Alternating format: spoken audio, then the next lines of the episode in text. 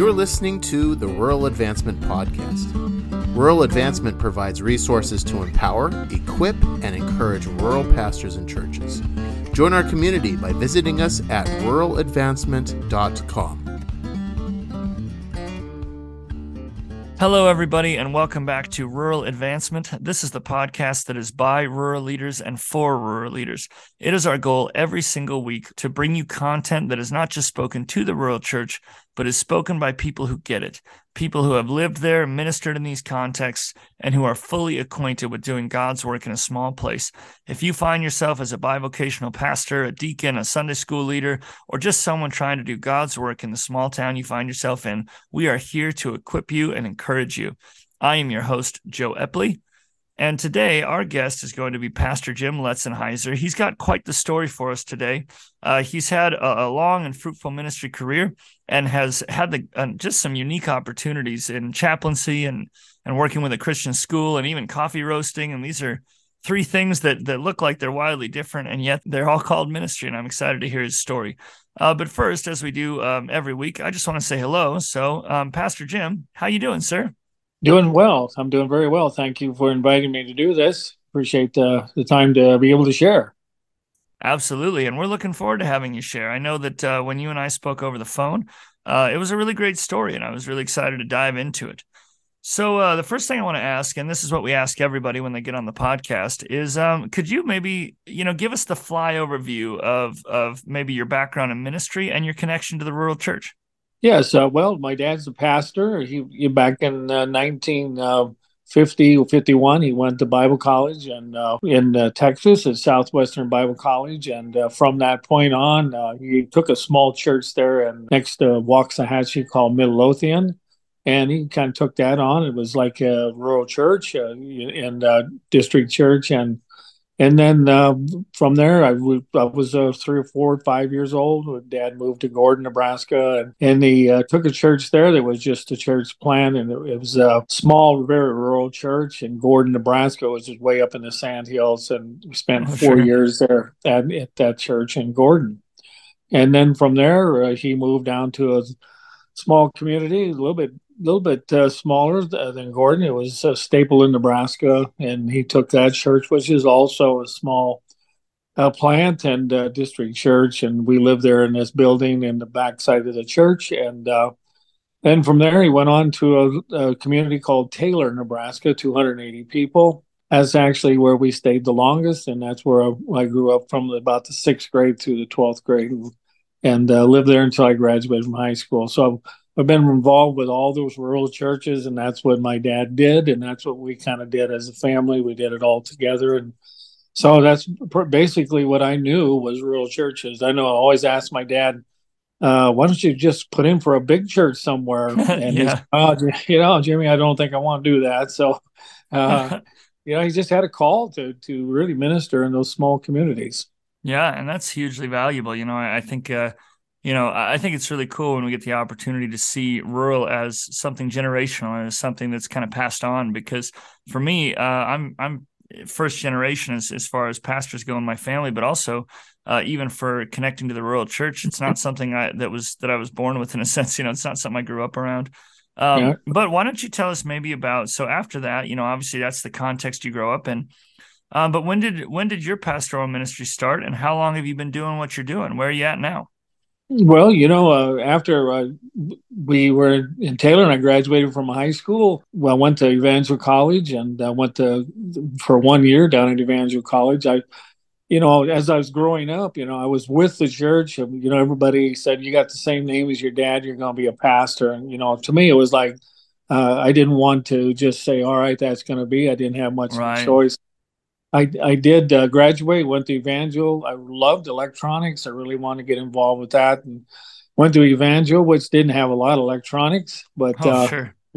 we did there and uh, spent a year there. That was during the Vietnam War and, and, uh, and got back uh, home on the summer break and, and got to looking at things. And uh, my dad was very involved in the missions MAPS program. He actually did the first MAPS program down in the oh, Bahamas cool. there's ever done. And so I came home and got involved with that. We did some missions, went to Honduras, and uh, and we got uh, other trips, and so uh, got involved with that. Then uh, went off to the Navy. Was, they said I was going to be drafted, so I went off to the Navy and uh, signed up for six years because they were going to offer electronics. And uh, oh, sure. So uh, I took uh, six years of uh, got into submarine force during the Vietnam War and and uh, spent six years there and got a real good education electronics and uh, finished that career and came back to O'Neill, Nebraska, where my dad had moved from Taylor and uh, the last town, and it was a little bigger town, and uh, O'Neill was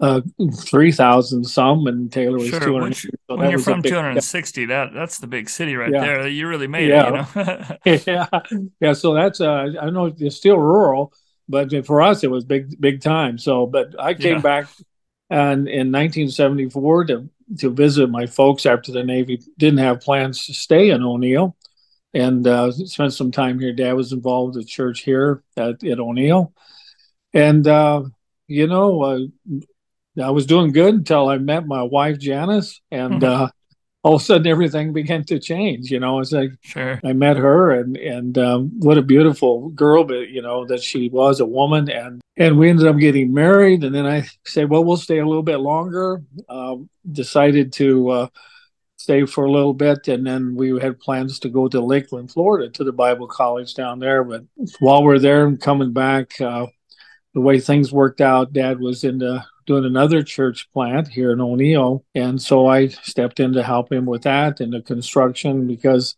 through the years, that's kind of what, what dad did. And we did uh, in the ministries was, was did a lot of construction and building. So ended up uh, here uh, coming out north of town and, and, planting another church. And we began to minister through the church. And, uh, this time went by and, and days went by, years went by. I raised my family here and now it's uh, been about 49 years since I came to O'Neill. Wow. And it was in um, 1997 that my dad had a stroke.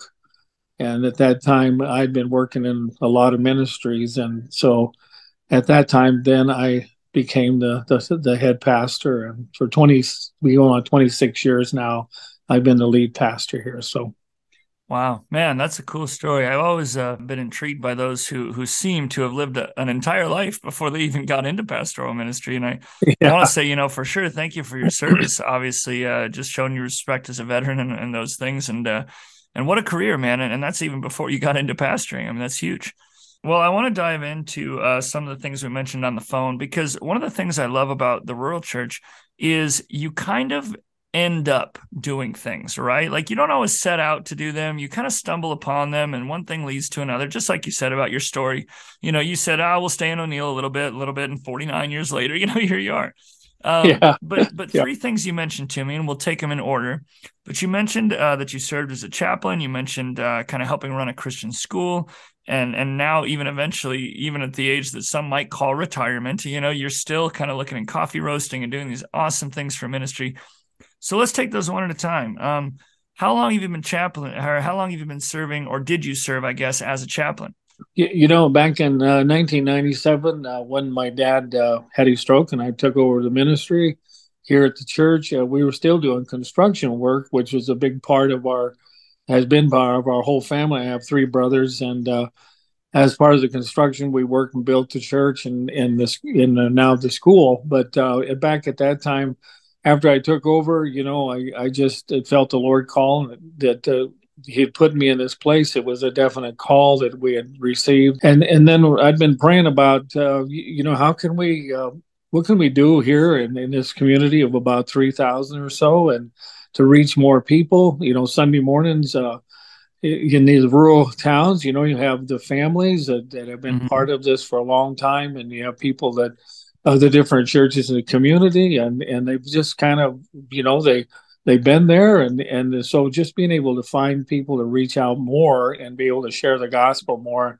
I was praying about that opportunity to to do that, and uh, through that, uh, I got a phone call from the local. They have a Valley, Valley Hope uh, Drug Treatment Center here, oh, which oh, sure. is a pretty large facilities of to several states, and they called and said, hey, "Would you be considered coming out and doing chaplaincy?" And and to me, it was like that's probably what I, what I was looking for. I was maybe looking for something else, but they said, "Well, come out and visit," and I did.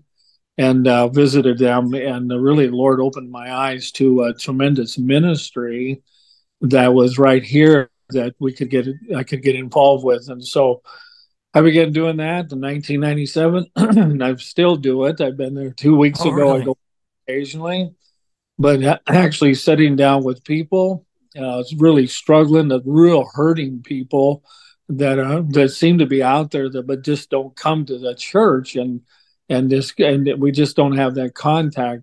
Those those hurting people that uh, really needed to know about the lord. We had the opportunity to have a spiritual based program and had, i had the opportunity to to share with people if they didn't believe in a god or you know they needed a higher power or something i was able to share about the lord with them and and uh, actually that ministry became so uh, effective. Actually, you know, through that program, uh, a lot of them came out to church on Sundays. Uh, you know, when they were here, but through the the time I spent with him at the in the offices, I was actually able to lead more people to Christ at Valley Hope than I have in my church.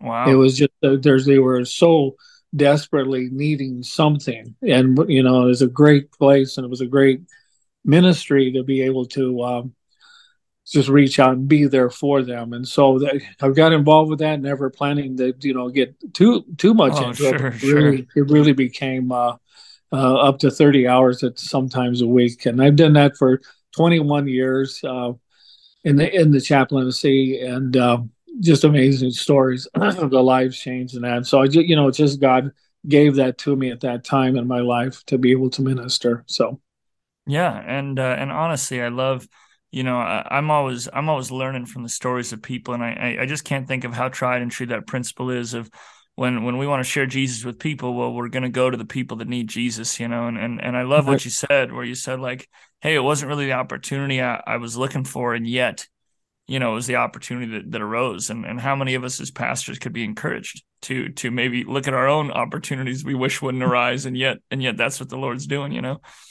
Yeah and you know, and I think it was getting outside of the church walls, and I and we've known that. I mean, that's the way we were raised. My dad had that understanding too in those little towns uh, uh, that people just weren't coming. You know, just getting out with the people, looking for other opportunities uh, to minister, and and uh, it's it's outside the walls that they're out there, and uh, they, are inside the walls too. You know, that there's still sure, the ministry. Yeah goes on right there with the families and all the stuff and the kids we minister to. But there's there's so many opportunities through something you know like that in different different uh, ministries that you can get involved with. So, yeah. Well, hey, uh, let's switch gears. I want to talk about another awesome part of your church and your ministry. Um, so you mentioned that that for a number of years, whether you ran it or built it or worked on it or whatever you've done, that you have kind of a Christian school connected to your church and the work there in O'Neill. And so, can you maybe tell us about about that ministry and maybe what the Lord's taught you through it? The ministry actually started about 45 years ago, 40 years ago, or 44. Oh, wow. I don't know exactly, but it was through my dad, and his vision was is to uh, to educate children and uh, have a place for children to go to school. And so, you know, there was a time in in the 70s and uh, 80s in there where there were a lot of Christian schools starting up across the nation. And uh, oh, sure. We, we had a pretty nice facility. So we began, my dad and my mom actually was involved with preschool. And, and so they, they had division. And so we had families that wanted to get a school, a Christian school. And so we began, started that in our church in a small, you know, just maybe 10 or 15 students. And um, that ministry, uh, through that, I my dad asked me to be the administrator. And so I was working with uh, developing a school and planning and doing things. And so it, it became a, a ministry to the, the, the community and the people who were looking for uh, education and Christian education. And so that that that began to grow and we had uh, uh, certified teachers. We had everything. We're state approved, and uh, it wasn't real big, but uh, we actually got up at one time to about 35, 40 students, going along good. But then things began to change in the economy, and then we ended up going back to preschool and kindergarten, probably 20, 25 students. But th- that ministry really touched a lot of kids and a lot of families, and uh, through that over the years, it's now grown up to where we have kindergarten, preschool, kindergarten up through the 12th grade now. So uh, we get a lot of families, a lot of kids. Uh, we cooperate with the local school, a public school, which is great. People, we know them in the school. The kids actually take some courses in high school there, and then they come and take courses here at the Christian school. It's kind of a hybrid, a different style of school, but we're able to really touch their lives with uh, teaching the Bible and the scriptures, uh, you know, and and uh, just just ministering to them spiritually. And so that's been a real big part of our our ministry here in in O'Neill and in our Word Life Church here. So that's you know touched a lot of lives through that one. Yeah, and honestly, I, I can't help but think of uh, you know, maybe there's a pastor out there who says, Hey, we, you know, we want to kind of get into this conversation. And I can't help but think of how cool it is that you get the chance to teach the Bible in a classroom setting, uh, especially when we look at maybe where biblical literacy is at. You know, I, have been a youth pastor for a number of years. And if you say, Hey, uh, what are the younger generations struggling with? A lot of people will say, well, hey, we're, we're, we're having a hard time teaching the Bible and, and finding, you know, people remembering and all those things in a Christian school. Uh, great opportunity and huge touch point in the community. So, yeah and and you know and, and a lot of parents are looking for that a lot of things have changed and public school mandatory things that uh, that are oh, sure. going against the scriptures and and uh, they're looking for opportunities uh, to you you know get their kids involved in, in studying the word and the truth and so right. we've, we've seen uh, several of those and and and then also just uh, some of the behavioral things in in the the schools and the public schools, uh, the the bullying and things are we're offering right. them a different atmosphere, and so Which yeah, that's huge. that's been a great thing for us. Yep. Yeah, well, uh, the cool thing is, again, we we've talked about, you know, Jim, the the the Navy and, and then the veteran and then you know and then you have this whole career and it, it, it just seems like like you you're like five guys under a hat just doing all these different jobs but but I want to talk about maybe this last one. So you mentioned, and you can tell us the story a little more, but you mentioned how somehow, some way you ended up in the coffee roasting business and that you and your family have turned that into a ministry. So share share kind of that story, uh, just giving us an overview and maybe share some of the fruit you've seen from that ministry. So, well, you, you know, just looking back through the years, uh, in, even in the small towns, uh, there was always something to do. There was always uh, things to get involved with, and uh, you didn't have to look very far, whether it was Gordon or Stapleton. That my dad was the same way. Uh, th- th- there were opportunities to just get involved with a lot of different things and, and um, we've done it over the years and uh, i hadn't planned to get in the coffee business but i, I love the uh, you know i love the concept of being with people and bringing people together you know sure. and,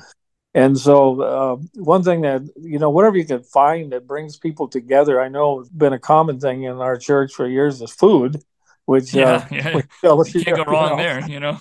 yeah, so people get together for food, and you know, and but uh, I was looking at, you know, basically just started. I like good coffee, and most people do. So we were roasting a little coffee. My boys bought me a one pound roaster, and sure. I began to roast with that just on a tabletop, and then I would pass them out and give them to people, and friends and then people in the church they want a bag and so we got to the place where taking 28 minutes per uh, 14 ounces uh, i was smoking up the house uh, sure. you know my the wife was saying we got to do something about this and so my four sons i think the motivation a lot behind uh, my life is my four sons who are Oh, sure. Very active, and uh, they always think I'm about 40 years old. And they don't realize I'm getting older, but they, they say, "Dad, we can do this, right?" So yeah, we, we decided to, uh, you know, maybe put together a, a roasting business and uh, ordered a roaster from China, which was quite an experience. And we got this nice six pound roaster from China, and and we formed an LLC and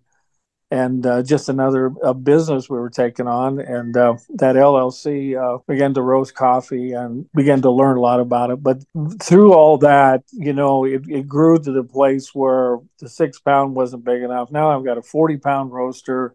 Mm-hmm. I've got bagging equipment and uh, fill machines, and I, I roast approximately a thousand pounds a week. Wow. Um, got people working, and once again, people in the church coming in. I'm hiring them to bag and and um, getting involved with that. My son lives in Omaha. Oh, he sure. has four four coffee shops, and so I supply coffee for them, and I supply coffee for a lot of coffee shops and stores in the area. And so basically, uh, what that does is really puts me out there with a lot of people again. Yeah. And I guess I, I think maybe that's it. I'm a people person. I like being sure. with people. I like to talk. When we when we are together, home shows or we're doing tastings and that, you know, I'm talking to people. It's not always about coffee, but it's a way to interact with their lives. And so we, we were able to connect with a lot of people. Then plus, you know, helping other people as they um, you know involved in helping them start coffee shops Sure. And then helping them connect. You know, one of the things I heard about two years ago, I went to a coffee World Coffee Expo in Boston. I was sitting in on a seminar or a session from Starbucks, and the the gentleman that started that and, and his crew were up talking about how his whole goal was to connect people uh, through his business, and uh, you know, really, and that's that was our goal too in our church is to connect people and, and so this is just another tool. It's a one tool. It's a fun one. It's a yeah. it's a it's a good one. People like it. Yeah, I, I, love a good cup people, of coffee. Yeah. So you know, and I think that's been what is uh, whether it's uh, construction or whatever it's been, and and the things that have done, even in the uh, drug treatment chaplaincy, is just being involved with people mm. connecting with their lives in some way. There's something to bring you together. And there's so many resources, there's so many ways you can do that. So, yeah. And I think, uh, you know, that's kind of what I want to dive into a little bit as we kind of wrap up here. Um, but you, you know, you look back at this and you look back at the variety of things you've done and and how somehow or another it has all come under this banner of the word ministry and, and what it means to connect people with the gospel. And so what kind of encouragement could you give to rural pastors you know, who might want to follow in that footsteps? How do you tell them to, to get started in a sense? I guess it just it starts with a call on your heart. You know, you definitely got to know God called you to do what you, where you're at, and and um, I think that's always been something that uh, even for my dad, as he went from place to place, uh, he always knew, and the Lord showed him that He wanted him and directed him to be where he was supposed to be, and knowing that's where God puts you. Number one is, I mean, you're, and He's going to be with you, and uh, yeah. through that, through all of the stuff that happens, and uh, you know, and I've I've shared with you, Joe, about um, you know, there's times in Gordon when we didn't have anything to eat, and you know, and right. how God. Uh, worked a miracle. Uh, we're sitting there, and Dad says, "Boys, we're, we haven't got anything to eat. Let's pray." And so we prayed around the table, and there was a knock on the door, and uh, Dad went up there from the basement, place we lived, sure. and open the door and here's a guy that's considered a town drunk and he had a box of groceries and said pastor just thought you might need some groceries. And so uh, just trusting god through all those things and knowing knowing he'll provide. And there's other times when